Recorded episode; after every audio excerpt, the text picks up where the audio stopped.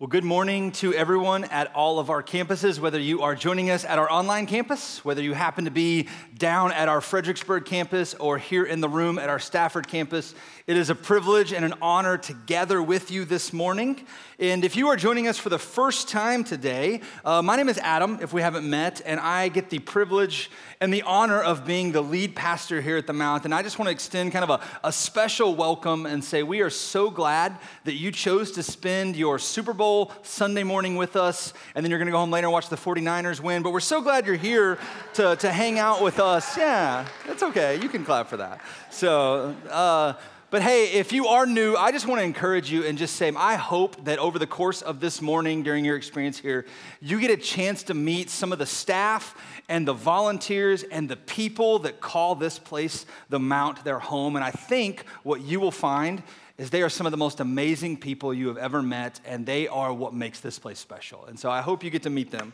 And so if you have your Bibles with you this morning, go ahead and turn to Colossians chapter 1. Colossians chapter 1 is where we'll be. If you are using the Mount app, if you have the Mount app, you can find all of the scripture references there. You can find sermon notes and even a spot for you to, to take your own notes, and you can email those notes to yourself to keep them for later if you're doing that. But if you are using a physical Bible, Colossians is where we'll be and I know sometimes Colossians can be a little hard to find. And so what I'll do is I'll kind of give you a little, little hint on finding it, right? And so this is just a nugget of information for you. Once you get past the first four Gospels, remember this phrase, and this phrase will stick in your mind. Remember, RC Cola, no, God enjoys Pepsi Cola. And what you find is Romans, Corinthians, Corinthians, Galatians, Ephesians, Philippians, Colossians. You'll remember that and you will always be able to find it. That's just a little bonus for you today. So, uh, Colossians is where we'll be, chapter one. Um, and this morning, uh, we are in the second week of a series titled Together. The second week of a series and a campaign, campaign titled Together. And if you're joining us for the first time, or maybe the first time in a couple weeks, we launched last week this campaign called Together with some big, kind of exciting, vision, bold kind of initiatives or moves that we're gonna be taking as a church over the next couple of years. And I would love for you to be brought up to speed. So if you would do me a favor, take a look at this video. The Mount has never stood still. Ever since seven pioneers began this movement in 1907, we've been a church that hasn't settled. And with so much at stake, we don't plan on doing so anytime soon. From the very beginning, our DNA hasn't been to just watch, it has been to actively participate in what God is doing. And we believe it isn't by accident that we've come so far, or that we've been placed in one of the most influential areas in our entire nation. We believe that God has entrusted us with this position, with this moment for a reason. All throughout Scripture, wherever faith in God is present, the impossible is doable. That's not only the story of the Bible, but it's the legacy of our very church. For more than a century, the people of the Mount have faithfully sacrificed the first and the best of their resources to see God do the improbable. And we believe it's our time to step out in faith and make several key moves to advance His kingdom here in our region in this moment. As one of the fastest growing areas in the United States, there is a tremendous opportunity here in Northern Virginia to reach people who are far from Christ, as well as disciple and to send out faithful believers all to the ends of the earth. In a region where people can be skeptical of Christianity, we believe that the culture of the Mount is unique, and the church experience that we offer speaks directly to the longing of every human heart. So, in light of this, we are faithfully trusting that God will move through each and every one of us over the next three years as we seek to raise $7 million to invest in three strategic areas of kingdom impact. First, campus expansion. We believe that God is calling us to reach people in communities that do not have a church like the Mount. And our vision is over the next couple years to plant three new campuses and multiple microsites by the year 2030. Second, debt elimination. As a church, we currently carry around 1.3 million in debt, and we believe it is time to eliminate this debt and free up that money within our annual operating budget to enable us to make bold, kingdom-minded moves. And third, campus expansions and renovations. Our existing campuses are in need of physical and technological updates so that we are better equipped to, to reach new people and to keep discipling the ones that already call the Mount their church home. And as stewards of this moment in the Mount's history, we have been entrusted with the responsibility and the honor of making a difference for one more in new neighborhoods and new communities all across our regional area. Our dream is that every single person who attends the Mount would begin the spiritual journey of being stretched in how we think of the resources that God has given us. Will you join us in seeking the Lord? Will you join us in asking Him how He might want you to live sacrificially so that you can partner with us in taking this bold step of faith? The flame that was lit so long ago by those that went before us has now reached us now. What will we do with it? Will we settle or will we be reminded of our pioneer roots? As a church, we believe that God is able to do more than we could ever hope or imagine or dream, but we also believe that the impossible happens together.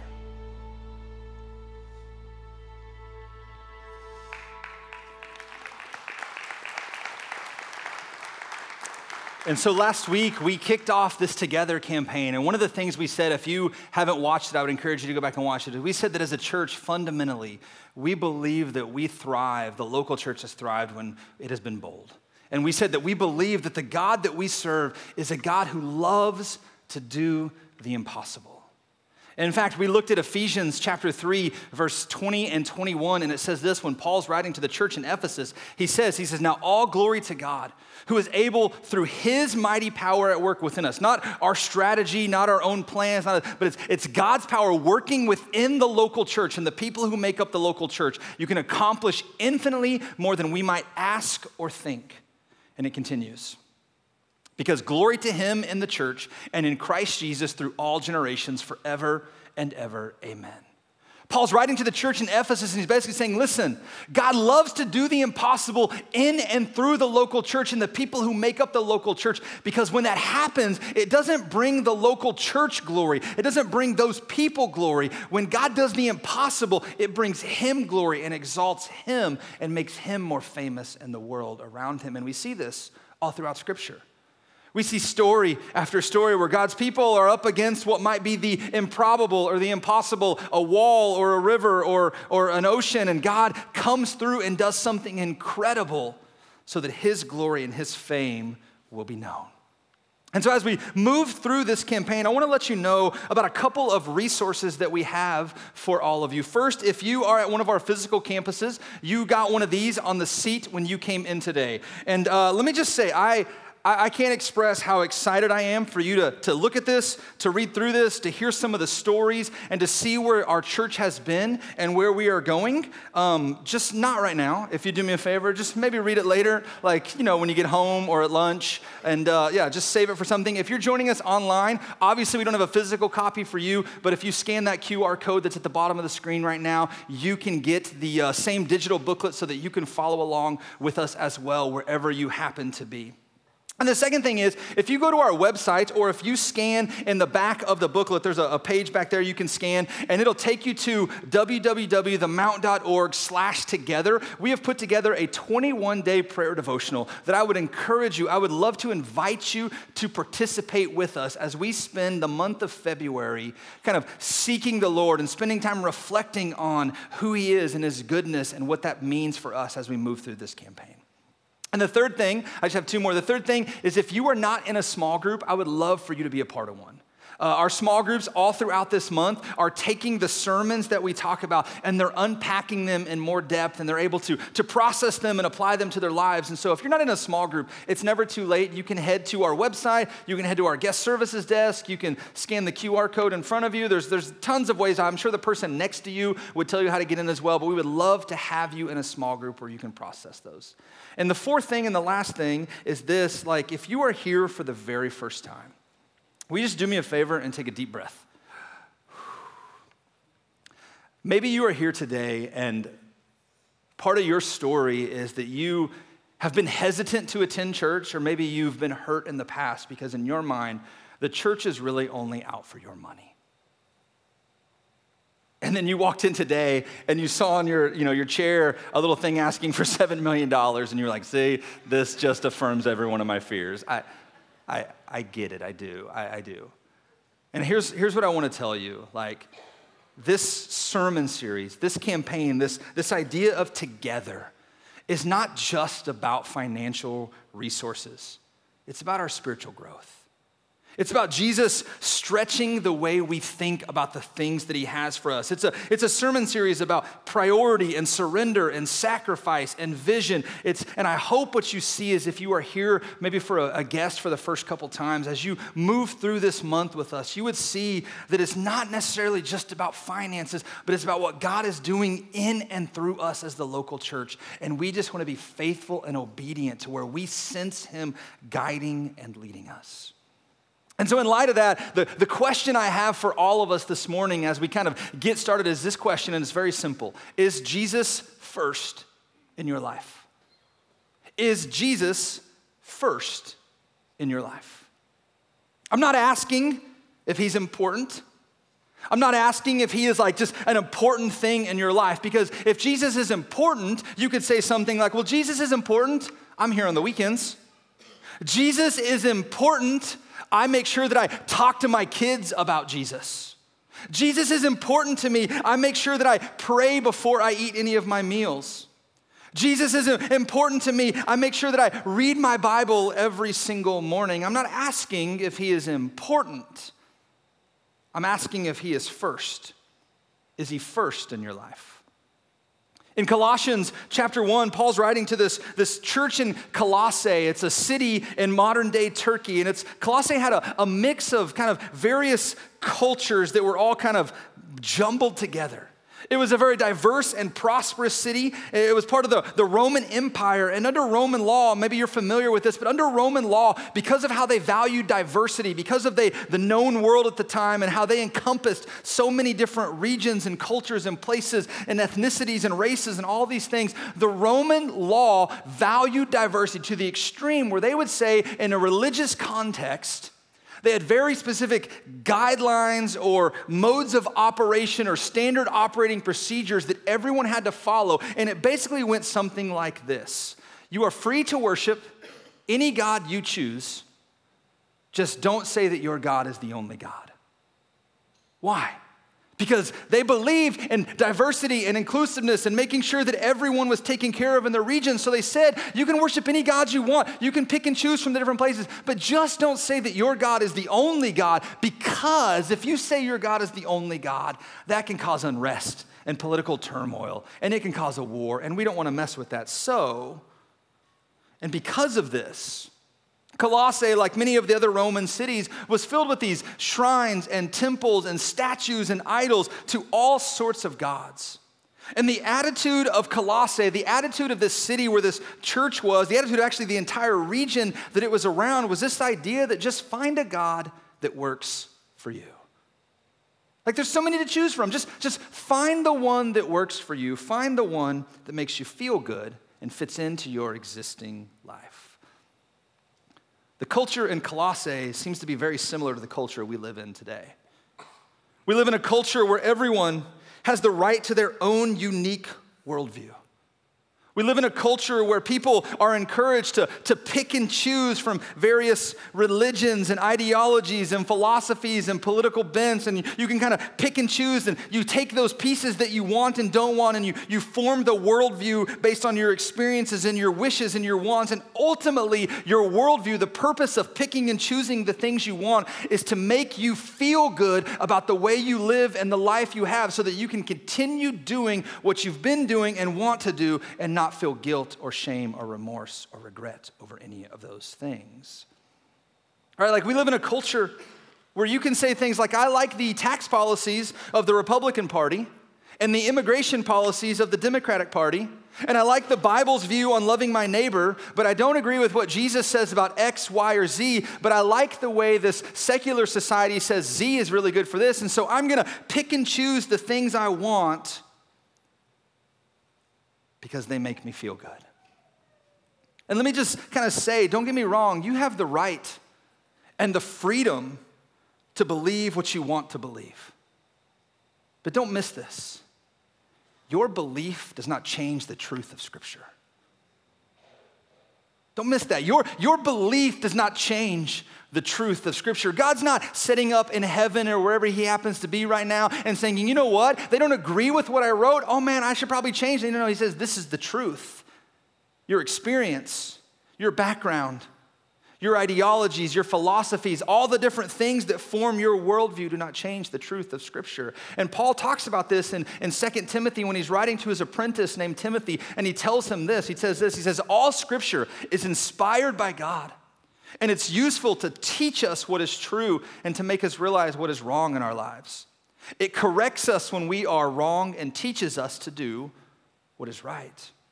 In other words, Paul is writing to Timothy and he says, Timothy, listen, the Bible, he's reminding him that in a culture, because Timothy was also in these sort of cultures, in a culture where everyone is picking and choosing what they want and what makes them feel good, he is saying, Timothy, remember that the Bible is the authoritative, inerrant, God breathed roadmap for not only knowing who God is, but knowing who you are. And also, it's the blueprint for forming the worldview that you make and think of every decision that you do every moment of your life. It is the blueprint and the base for everything that you do. And unfortunately, we live in a culture where many of us, even as professing Christians, have allowed the culture to shape our worldview more than the Bible shapes our worldview. And the same thing was happening in Colossae. And this is why Paul writes this letter to this church. These early Christians, what they were doing is they were basically worshiping Jesus and picking and choosing worldviews and things from other areas that they thought would complete what they might be missing.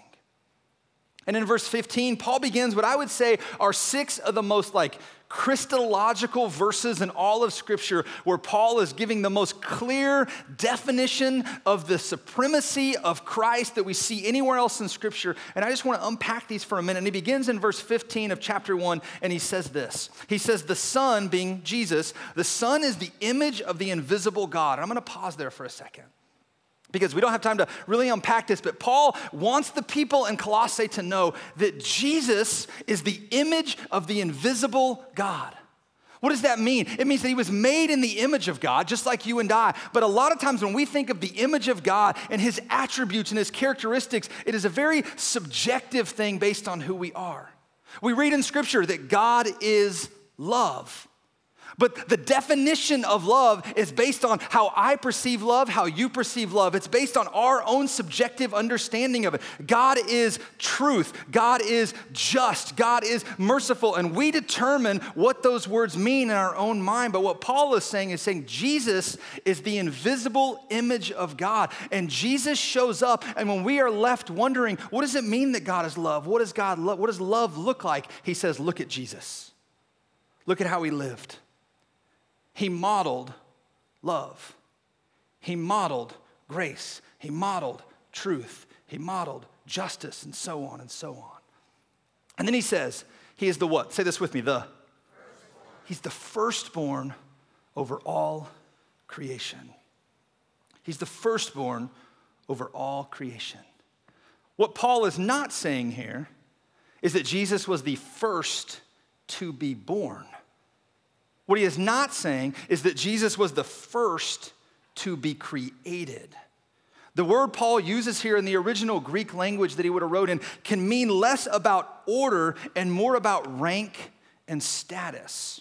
In fact, the New Living Translation, I just want to show you another translation. It says it this way it says, He existed before anything was created, and He is supreme over all creation. Firstborn does not mean first born in order. He's not talking about order, he's referring to rank and status. In essence, what Paul is saying is he's saying when it comes to things, Jesus is the priority. He is preeminent. He is before everything else. And this might seem minor, and we're going to come back to this, but I don't want you to miss this. Verse 16 continues when he says this He says, For in him all things were created He's going to tell you, like, because he's the firstborn, because he is preeminent in rank and status, and he's going to tell you what this means. It says, In him all things were created. Not just some things. And just in case people are wondering, Paul's gonna unpack what that means to have all things created. And he says, things in heaven and on earth.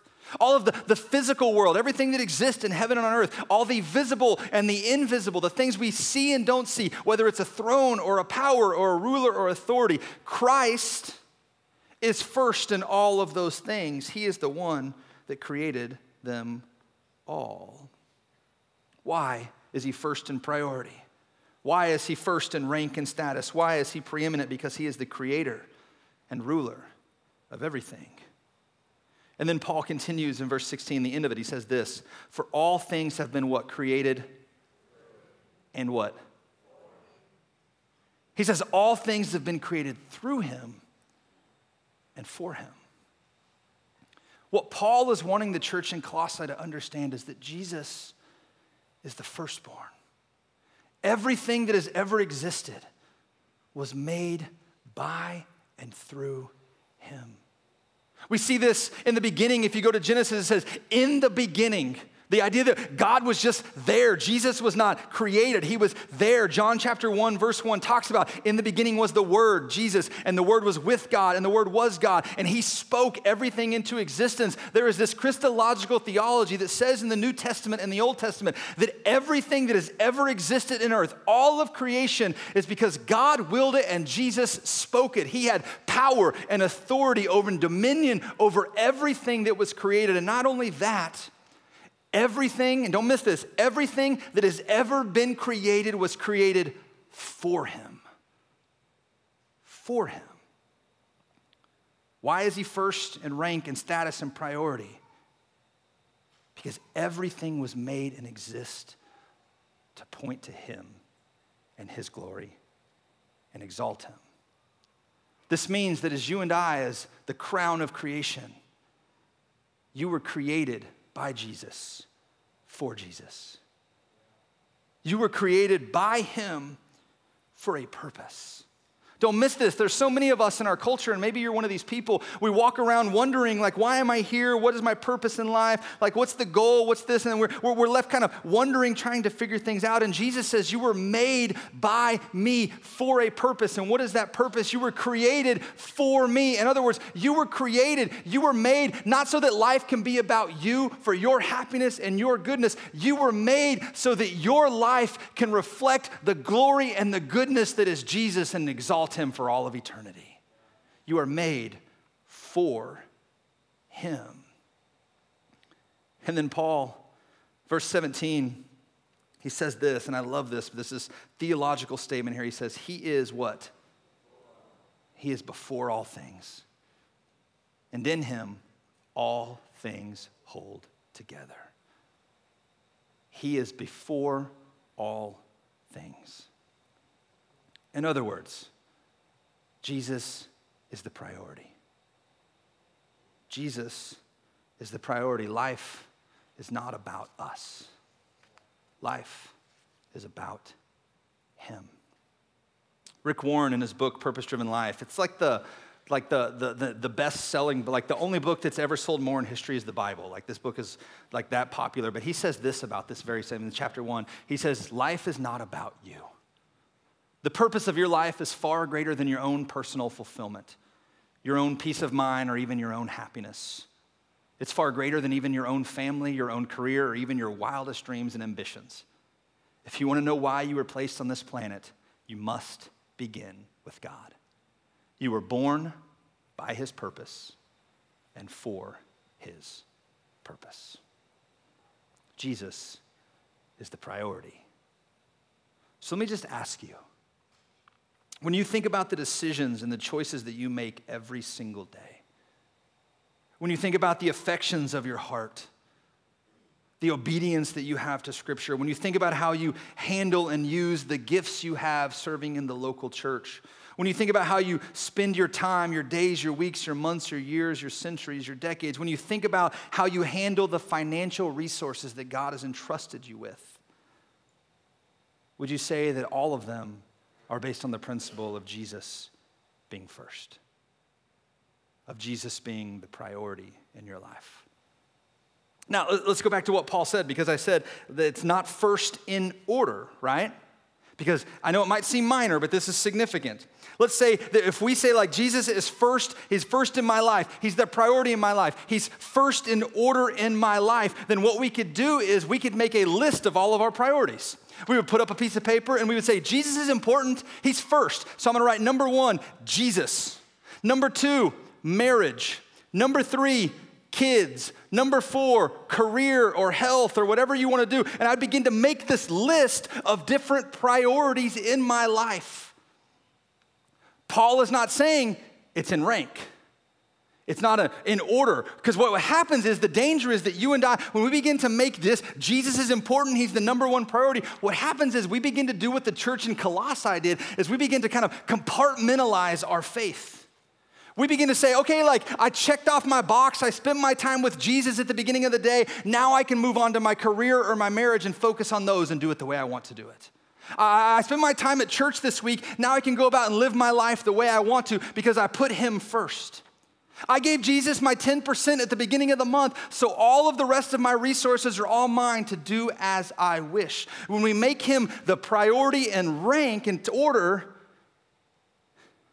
let's be honest he doesn't always have authority in every other area of our lives.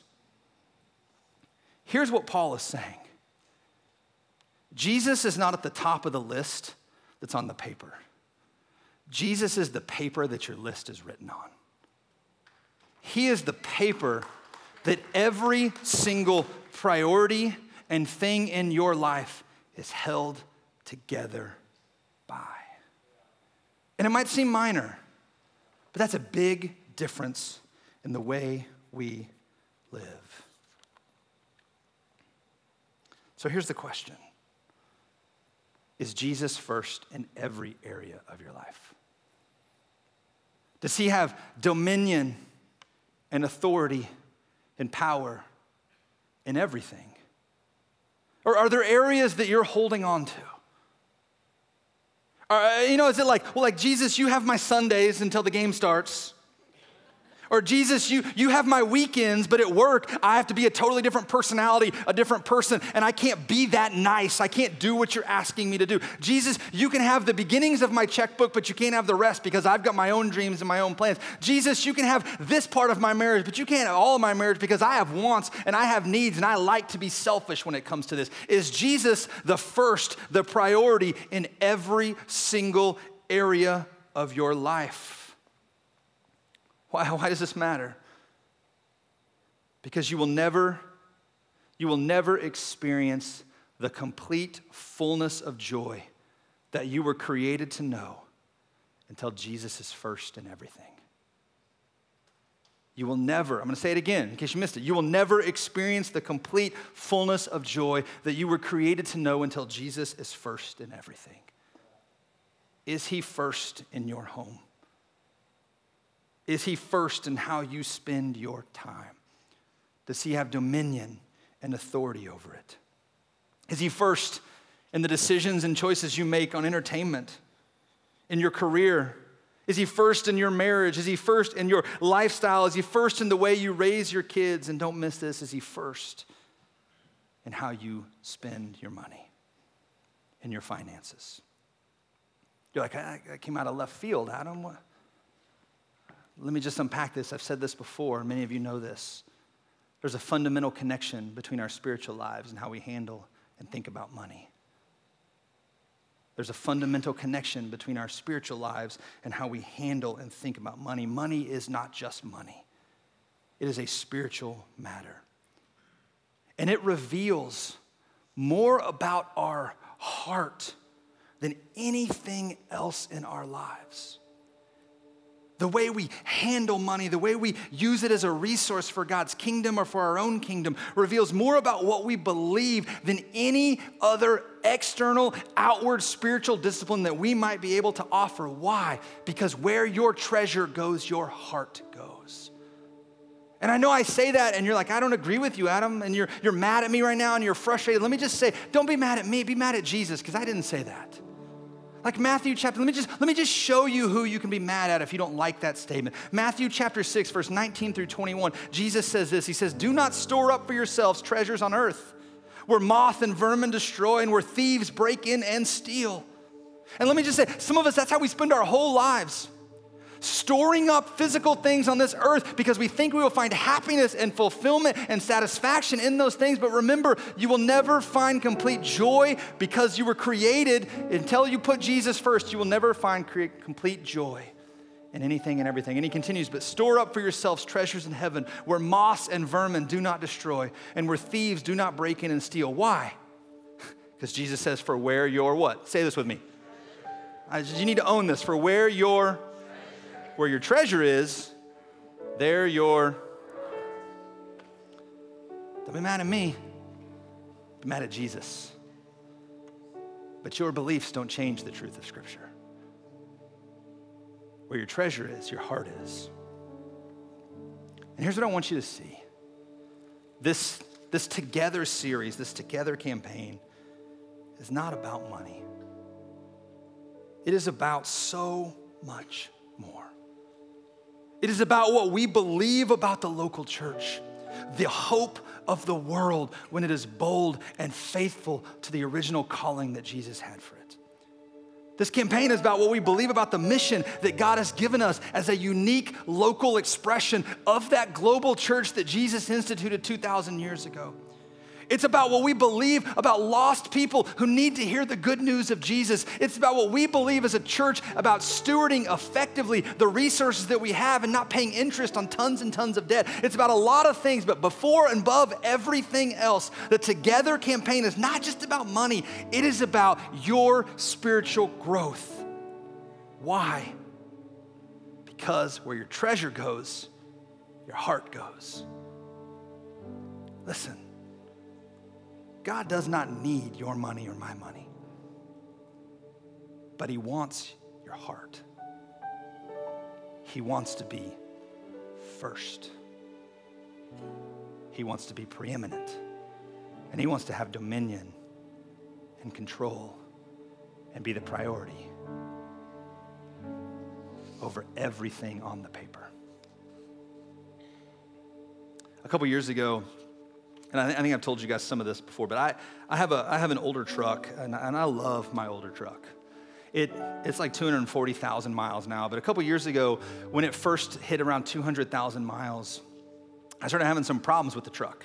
And I, I'm not like a car guy, so like I'll probably say this wrong, and you'll come find me afterwards in the hallway and tell me I said carburetor or something it's not a carburetor. I don't, I don't know. But just bear with me here. Like, I hit 200,000 miles, and the car, the truck started having these issues. Like, before 200,000 miles, I could have been at a stoplight, and if I punched the gas, like, I could just spin the tires. Like, not that I did that, but like, I could spin the tires, and it, would, it would kind of jump off the starting line. And it was, it was fun, and it was fast, and it had torque and horsepower, and I could haul stuff. But when I, when I hit 200,000 miles, this weird thing started happening with the engine where sometimes it would take off. And other times, when I would hit the gas, it would accelerate like a Honda Prius loaded with teenagers. Like it just, it just, like, like an old person getting out of the bath. Like it just didn't move very quickly.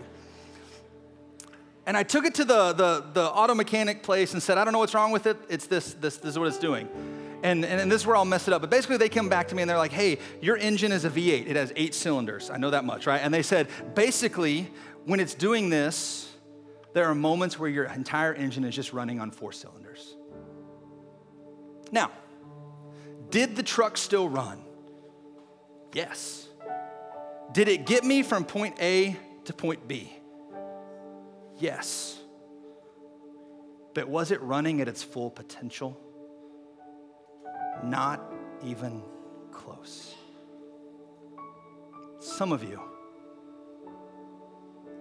You've been chasing after Jesus for a while, but it doesn't feel like you're running at your full potential. Could it be that you've been making Jesus important, not the priority? You've given him control of certain areas, but not everything. And in my experience, one of the last areas that we hold on to is the very place that drives our heart. So here's a question What would it look like for you to make God the priority in how you invest your resources? And some of you are already doing this. thank you. Together is not about $7 million. It's about making God a priority in your heart because your heart goes where your treasure goes. And so here's what I'm going to ask for you. Over the next week or so, would you just reflect on this question? That's my ask. Just spend some time asking the Lord, what would, what would look differently if I made you the priority? And then, secondly, in the, uh, the booklet when you came in, there was this thing called a commitment card. And I don't want you to fill anything out with this this week or next week. I just want you to take this commitment card home and put it somewhere where you will see it on a regular basis. Put it inside your Bible. Put it, unless you don't read the Bible very often, don't put it there. But like, put it inside your Bible. Put it, you know, like on your nightstand. Put it in your car somewhere where you can see it. Put it on your mirror. For some of you, put it in the fridge, like it's just you go there. I don't know, wherever you happen to be a lot, put it there. And what I want it to be is I want it to be this kind of physical reminder for you to begin praying now what God is going to lead you to do on February 25th when we end this campaign. That's my challenge. Let's pray. Jesus, we are so thankful for Paul and the church in Colossae as we learn that you are first. Jesus, you don't settle for seconds. You are preeminent. You are first. Just in this moment, as we continue praying, maybe you're here today, and I'm talking about salvation. Maybe you've been following Jesus for a really long time, but if you were being honest in this moment right now, you would say that there is an area of your life, a sphere a, a hideout, a, a, a thing in your life that you are holding on to and keeping back from putting Jesus first in that area. I just wonder if you would be willing to admit that and confess that today. Jesus, you are not first in everything because X.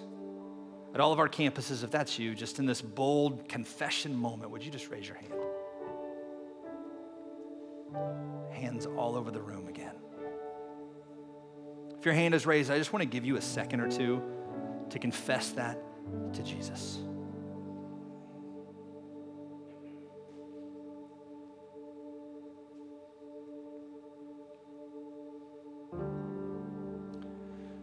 Jesus, we confess that there are areas of our lives where we are selfish, where we hold on to our wants. Just like the church in Colossae, we, we piece together things and values and beliefs that we think will make us happy.